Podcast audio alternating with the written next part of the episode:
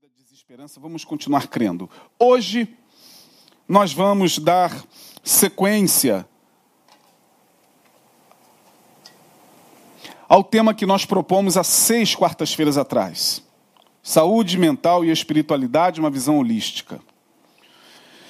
Baseando-nos na primeira carta de Paulo aos Tessalonicenses, capítulo 5, a partir do versículo 15, onde Paulo vai nos dar, a partir do versículo 15, algumas orientações que nós compartilhamos aqui fartamente para aqueles que estão acompanhando às quartas-feiras. E na quarta-feira passada eu falei sobre o verso 22. E disse que o verso 22 realmente é mais do que simplesmente alguma coisa que a gente lê e entende de forma superficial. Paulo vai dizer: abstende-vos de toda aparência do mal. Falamos que abster-se significa, portanto, sofrer abstinência mesmo. Ora, se Paulo está dizendo abstende-vos de toda aparência do mal, ele não está falando abstende-vos do mal, uh, fuja da aparência do mal. Aliás, ele não está dizendo fuja do mal, ele está dizendo fuja da aparência do mal. Portanto, nem sempre o mal vem com cara de mal. Nem sempre o mal vem com a cara feia, nós falamos. Nem sempre o mal é identificável. Nem sempre o mal seja esse mal visto do lado de fora, no mundo externo, seja esse mal principalmente brotando no mundo interno. Nem sempre ele dá sinais de maldade. Às vezes ele vem com aparência, mas é a aparência do mal. E Paulo está dizendo: abstende-vos da aparência do mal. Portanto, aprofundamos na quarta-feira que isso é muito mais do que simplesmente evitar Estar em lugares ou ambientes ou em situações que possam ser comprometedoras, também isso. Né?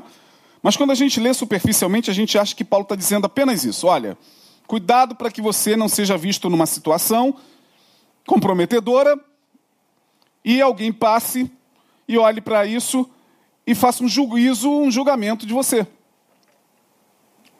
Sei? Isso é aparência do mal? Pode ser. Você está em um ambiente, sei lá, vou dar um exemplo. Você está passando na rua e uma moça, uma jovem, uma mulher cai. Escorrega, cai. Ela cai, você a ajuda a levantar-se. E ela, ainda meio zonza da queda, você segura o braço dela e pergunta: Você está bem? O que aconteceu com você? Tal. E aí passa uma pessoa e olha e faz um outro juízo daquilo ali. Oxe, olha ali, pastor tal, fulano tal, ali cercando ali a moça. Dando... Isso pode ser aparência do mal? Depende do olhar. Depende do olhar, e nós falamos aqui fartamente que se a situação fosse só essa, de olhar para uma situação e interpretá-la como aparência do mal, Jesus foi o que mais esteve na aparência do mal. Porque o olhar do fariseu para Jesus era o tempo todo levado a vê-lo na aparência do mal. Ele come com publicanos, olha lá. Ali está o glutão, beberrão e amigo de pecadores. Está escrito lá. Então, faz faz-se lá ideia do porquê do próprio Jesus ter falado isso. Ele disse: Olha, João Batista veio e não comia nem bebia. Aí eles falaram: É maluco, é esquizofrênico, tem demônio. Tem demônio, olha lá a roupa dele, vestido de pele de camelo.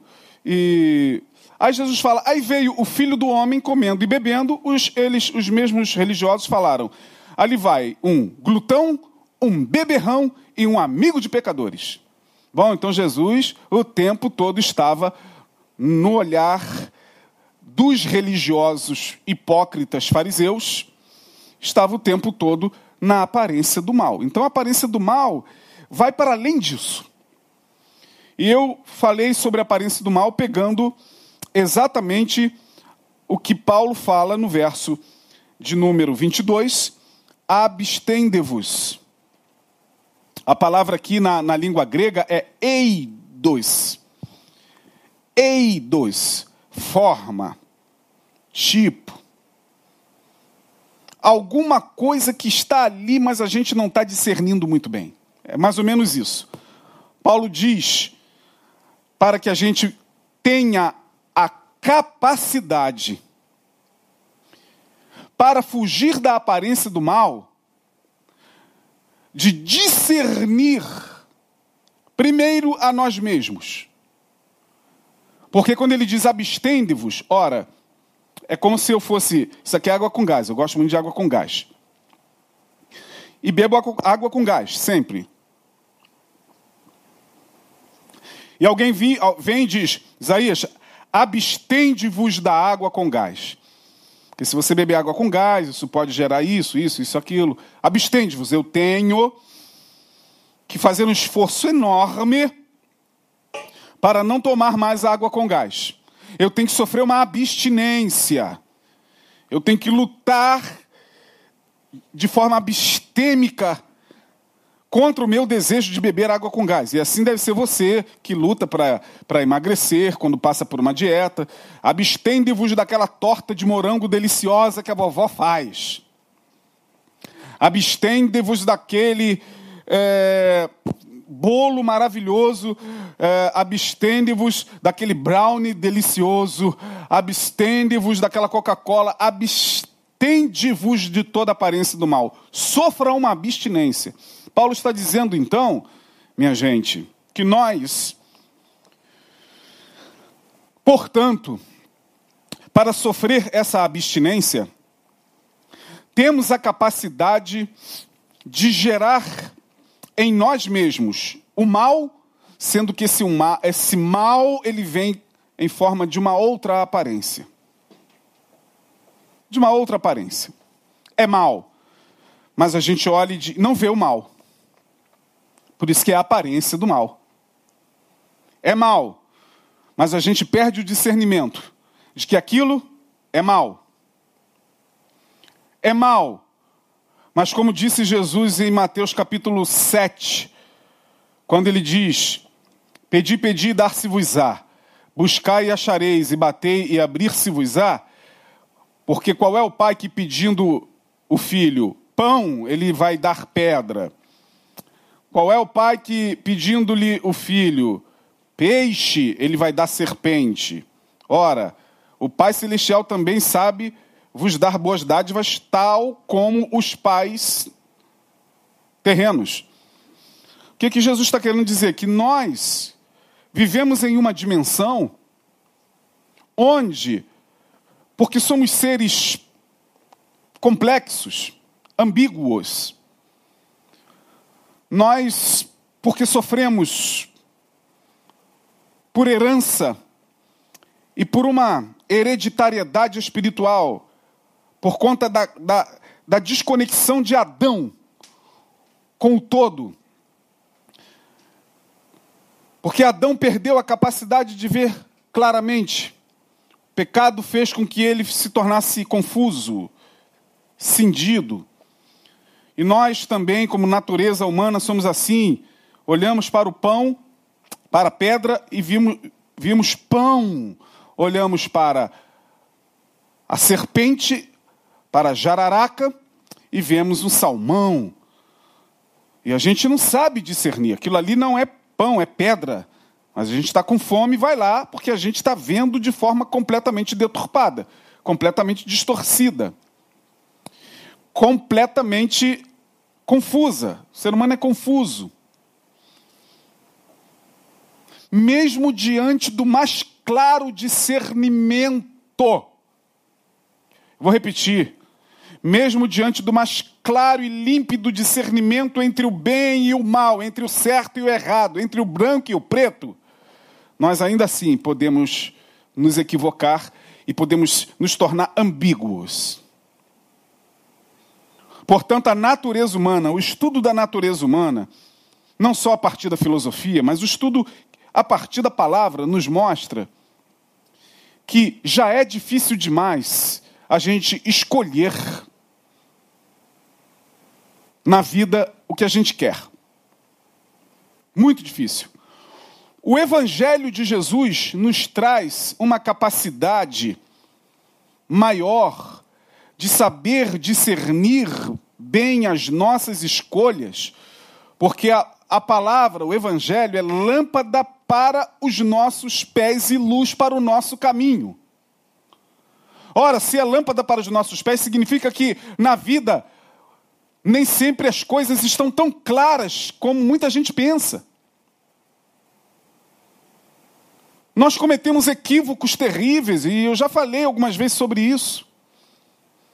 Com a plena consciência de que este é o caminho da vida e este é o caminho da morte, este é o caminho da bênção, este é o caminho da maldição, com essa plena consciência que nós temos aqui na razão, na mente consciente, nós ignoramos, por desconhecer, que nós não somos somente conscientes, nós somos também inconscientes. Nós temos instâncias em nós que nos impulsiona a falar como o apóstolo Paulo.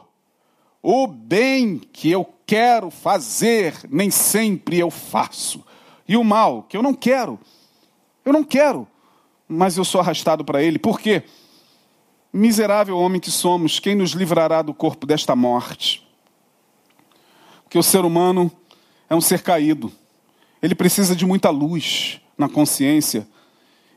Ele precisa de um esforço muito grande, de uma disciplina muito grande.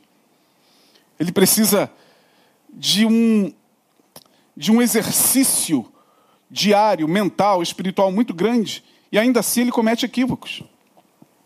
Portanto, por aí já fica difícil a gente entender não só a nossa própria natureza, como também aquilo que em nós brota e que a gente chama de bem.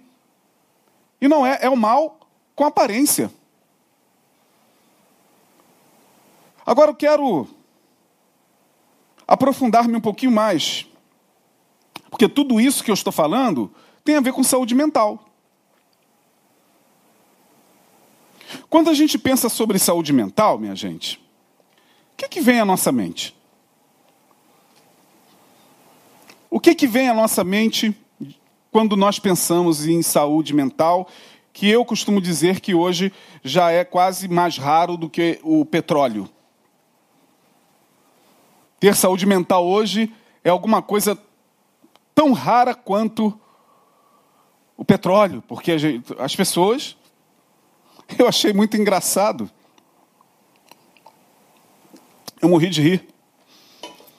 Quando a professora da escola na qual eu dou aula, ela exige dos alunos um atestado de sanidade mental para estudar o que se vai estudar, tá certo? área humana. E conversando com ela essa semana, ela, ela disse o seguinte: Isaías, os alunos vão me apresentar isso só no final, talvez, do curso. Porque nesse momento não tem ninguém que possa me dar um atestado de saúde mental, porque ninguém está com essa sanidade mental em dia. Eu achei fantástico o que ela disse.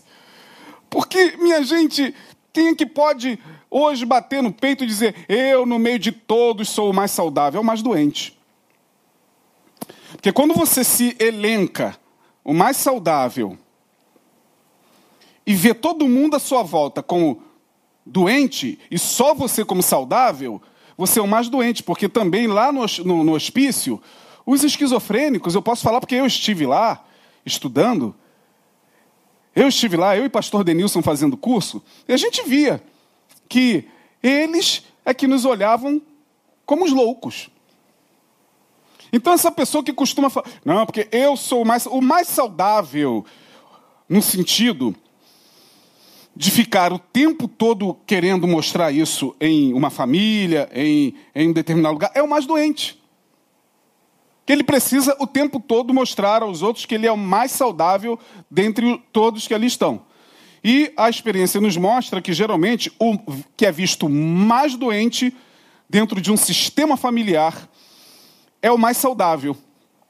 Quem é a ovelha negra da família? Aquele ali, provavelmente é com ele que está o segredo da doença do pai, da mãe, do filho, de todo mundo que está olhando para ele e dizendo: ele é o problema, ele é a ovelha negra, ele é a desgraça da família, ele. Vai nele que ele tem tantos segredos para falar dessa família.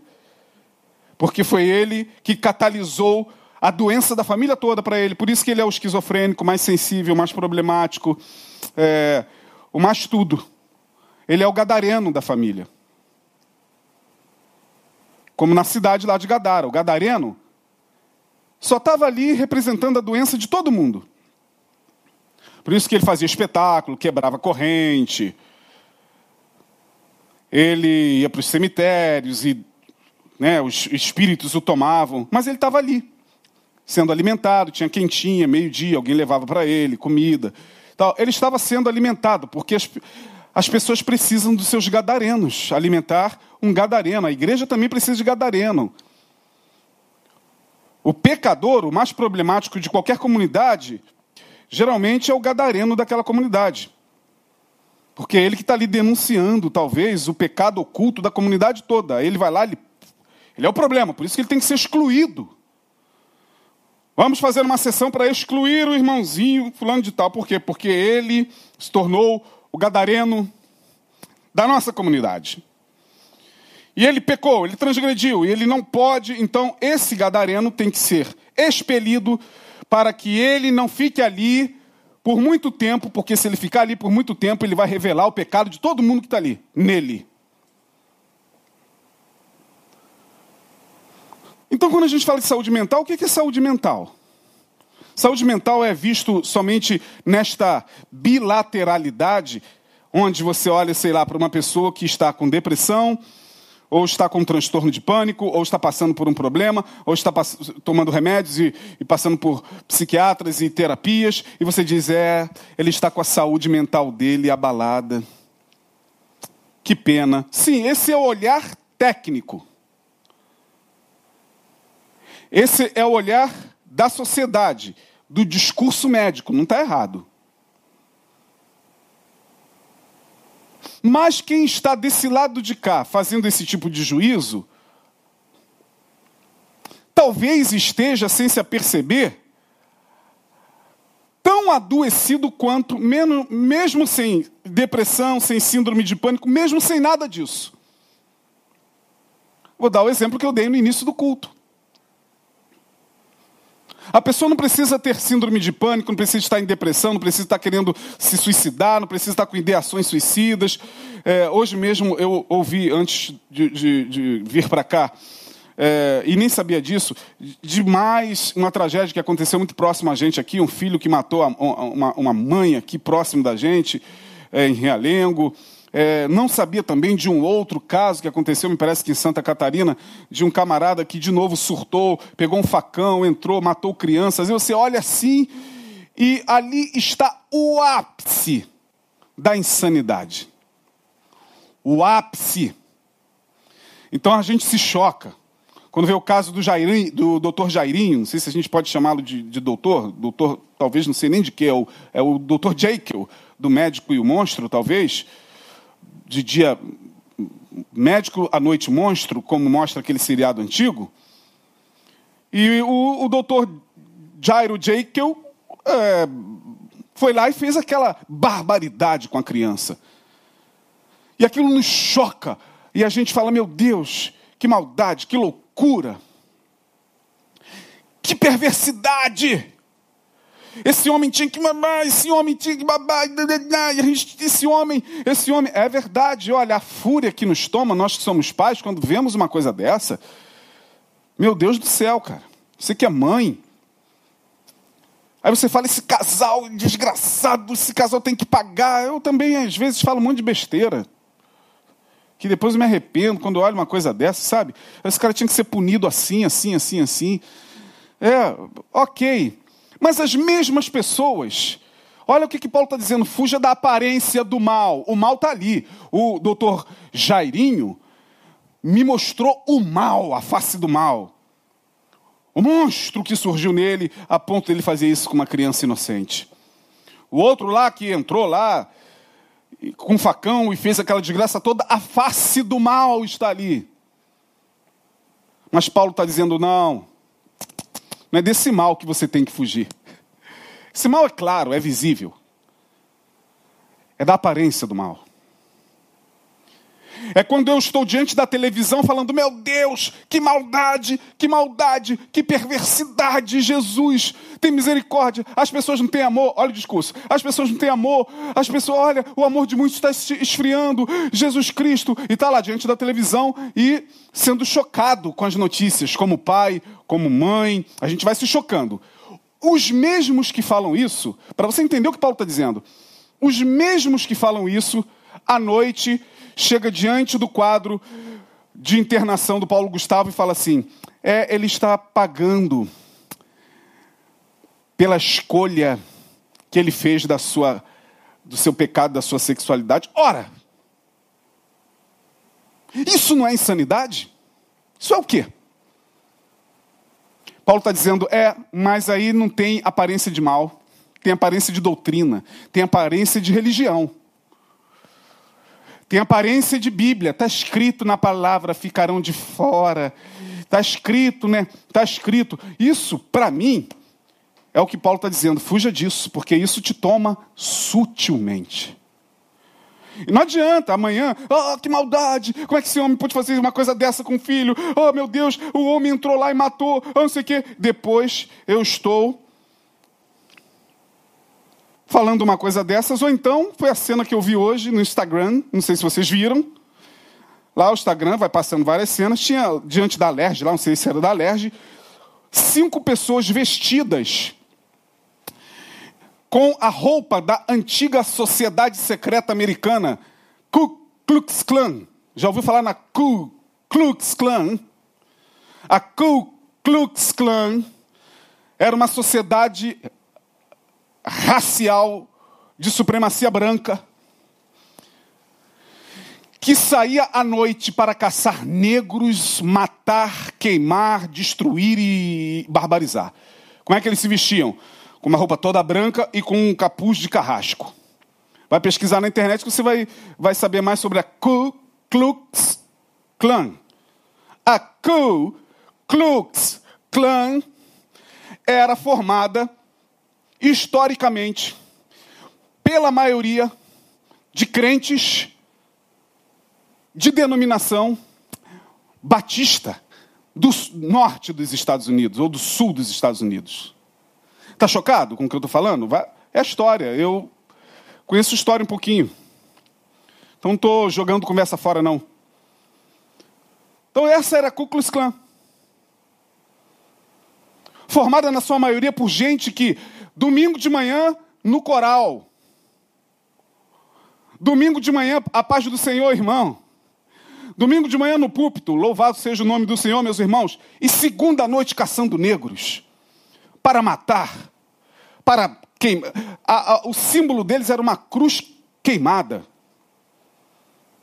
Ku Klux Klan, uma cruz queimada. Vai na, na internet que você vai ver. Aí hoje ou ontem ou essa semana aparece cinco ou seis cidadãos vestidos com a roupa da Ku Klux Klan e com um cartaz dizendo perdão aos torturadores. Perdão aos torturadores. E com a roupa da Ku Klux Klan. Aí você vai me dizer que eu olho para uma coisa dessa e não associo isso ao que Paulo está dizendo, abstende-vos da aparência do mal. Porque isso para mim já é uma tremenda insanidade mental. Mas, ao saírem dali, vão chegar diante do Jairinho e vão falar: Meu Deus, que maldade! O amor de Deus está se esfriando no coração. E vai se vestir depois. Procure aí depois, na internet, que você vai achar uma manifestação de cinco indivíduos loucos, insanos, vestidos com a roupa da Ku Klux Klan, e com cartaz enorme: Perdão aos torturadores. Ah, meu irmão.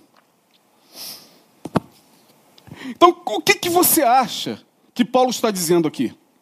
Está falando sobre essas coisas que nos últimos tempos brotariam em nós e nós não a perceberíamos.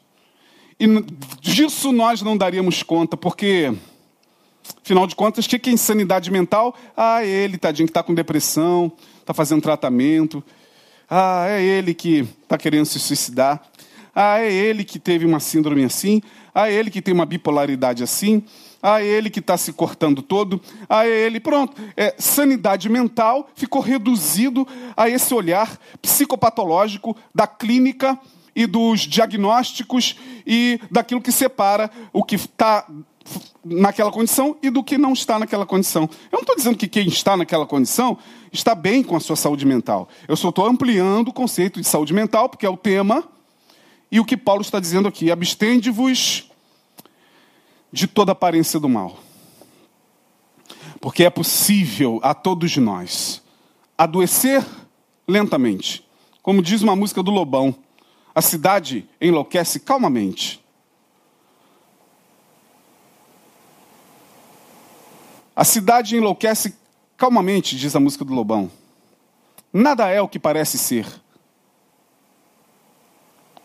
Então, a gente precisa repensar muito nesses tempos em que a saúde mental é algo que a gente vai pegando e, e quase que escapando pelos dedos. Não está sendo fácil dar conta do dia a dia nessa clausura, com essas mudanças e variações desse bendito vírus, ou maldito. Bendito não, maldito. Isso não é bendito. Né? Pessoas queridas, não está sendo fácil para ninguém, está todo mundo com a sua saúde mental no limite. A gente tem que pedir a Deus para nos guardar o tempo todo, porque a gente, de uma hora para outra, não vai percebendo que a maldade já não está fora, ou, aliás, nunca esteve. Ela brota dentro. Quando ela vai para fora, ela já estava dentro há muito tempo. Quando o caso desse moço explodiu, desse doutor Jai, Jairinho, eu comentava com meu filho sobre o caso. E eu falei assim: não, ele não sortou da noite para o dia, ele, ele não teve um acesso de raiva porque brigou com a esposa ou porque se aborreceu, chegou em casa, pegou e matou a criança, não. Isso é um processo. Isso são afetos para os quais ele não foi atentando. Afetos que têm a ver, falei com meu filho, hipótese minha, tá? Com a própria história da infância dele, que estava mal resolvida dentro dele. Dele. Ele não era resolvido com a criança interior dele. Projetou na pobre criança. Mas qual era o discurso? Família, em nome dos bons costumes, Jesus é bom, aleluia. Não sei nem se falava aleluia, mas o discurso era esse. E o mal brotando. E o mal brotando. Mas com aparência. Aparência que não dava para ser discernida. E o pior, quem está convivendo com pessoas que estão perdendo a sua sanidade, se não tiverem o mínimo de discernimento de si, vai adoecendo também. Sabe aquela história da mulher que já se acostumou masoquisticamente com o sofrimento imposto pelo marido? Sabe aquelas relações extremamente adoecidas, e a gente cansa de falar sobre isso, onde elas perduram ano após ano, onde há tortura, ciúme exacerbado, onde há controle neuroticamente grotesco, onde há impiedade, onde e a pessoa está diante do mal, mas o mal não está ali. É a aparência do mal. Não, ele me bate. Sabe por que, que ele me bateu? Por quê? É porque ele me ama.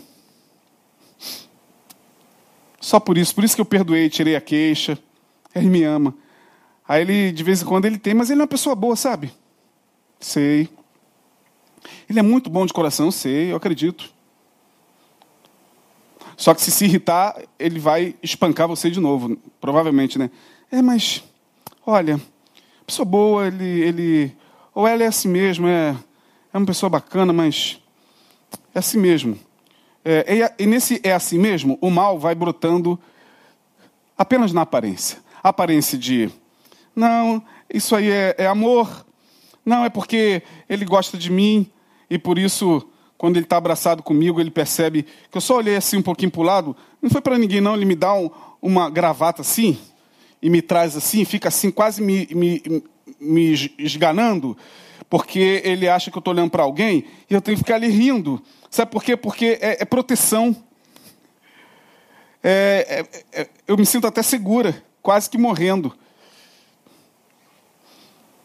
Pois é, a pessoa vai adoecendo também, aí vai perdendo a sua saúde mental nas relações adoecidas, porque não é fácil se relacionar.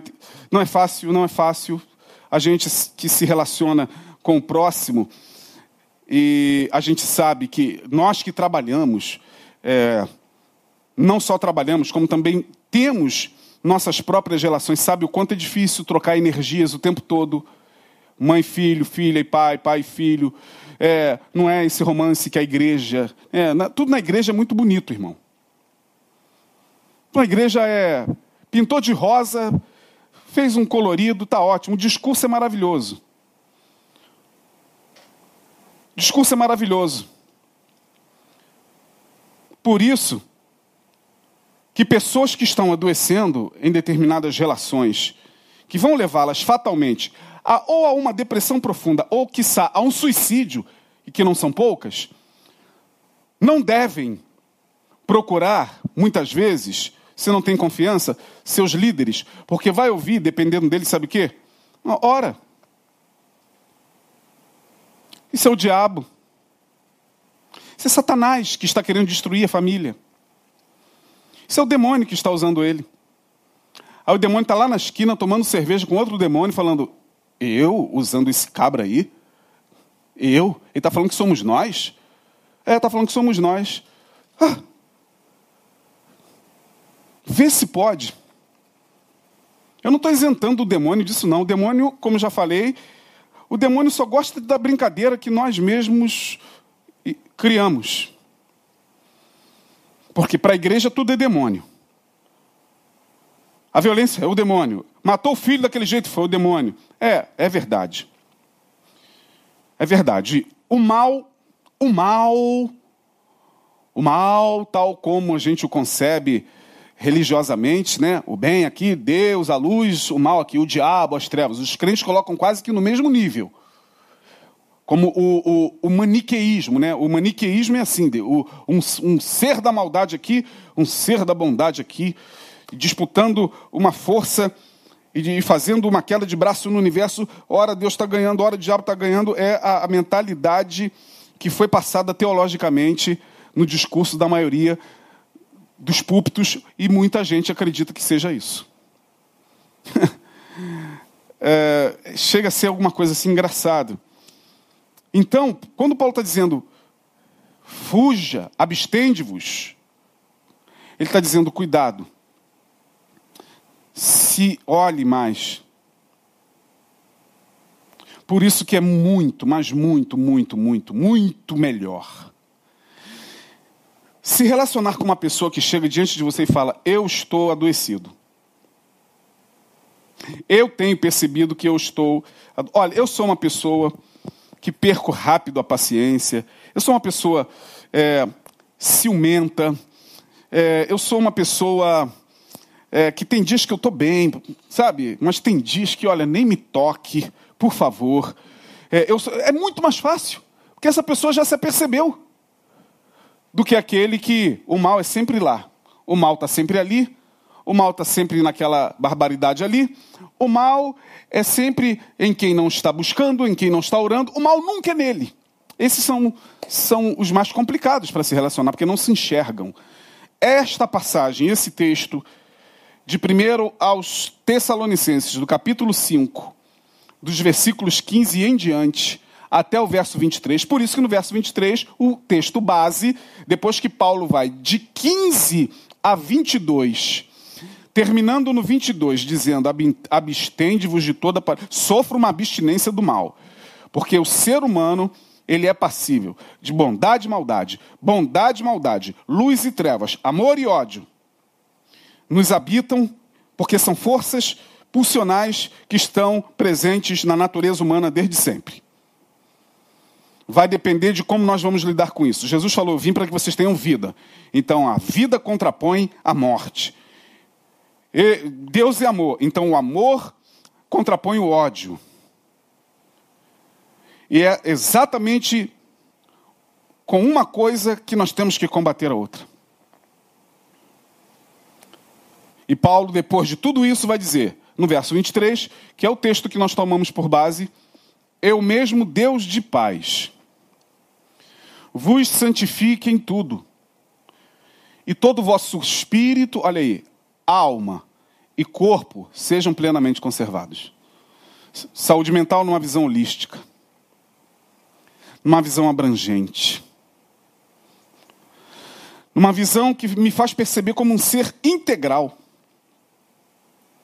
Um ser que almeja, sim, estar com Deus na glória, no céu, mas um ser que tem um corpo que precisa ser alimentado, precisa ser amado, precisa ser cuidado, precisa ser tratado. É, um ser que tem alma, que adoece.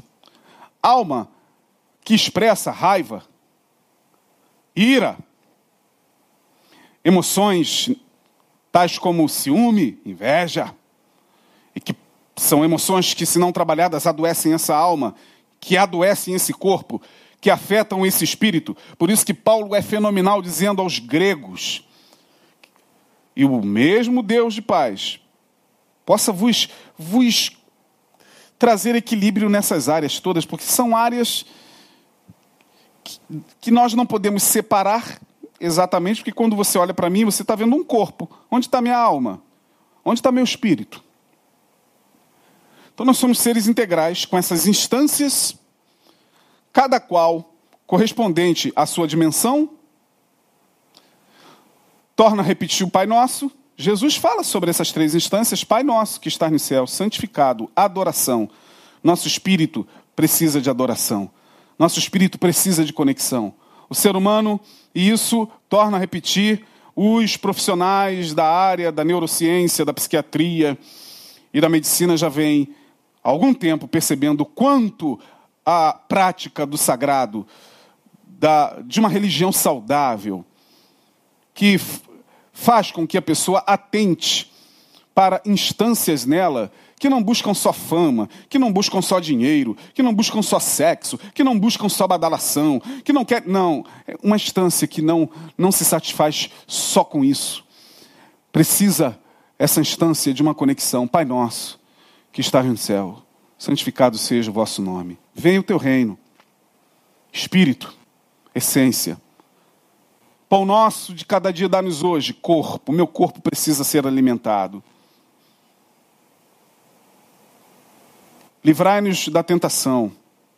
Não nos deixe cair em tentação, mas livra-nos do mal. Perdoa as nossas dívidas. Perdão. Falta de perdão afeta a alma a sede das emoções. A alma que não perdoa adoece. Não precisa ser nenhum profissional para saber disso. O perdão, inclusive, pode gerar doenças psicossomáticas, então a palavra é maravilhosa. Termino aqui essa primeira parte. Nosso, nossa reflexão sobre esse tema não acabou. Nós vamos agora, na próxima quarta-feira, para uma outra instância da questão da saúde mental e espiritualidade. Que Deus nos abençoe e que nos capacite a buscar equilíbrio a nós mesmos, para que, de alguma maneira, a gente possa auxiliar aqueles que tanto precisam também de uma palavra amiga e de um braço estendido. Que Deus abençoe você. Como eu digo, eu sempre sei o que disse, mas nunca como você ouviu. Deus abençoe. Até quarta-feira.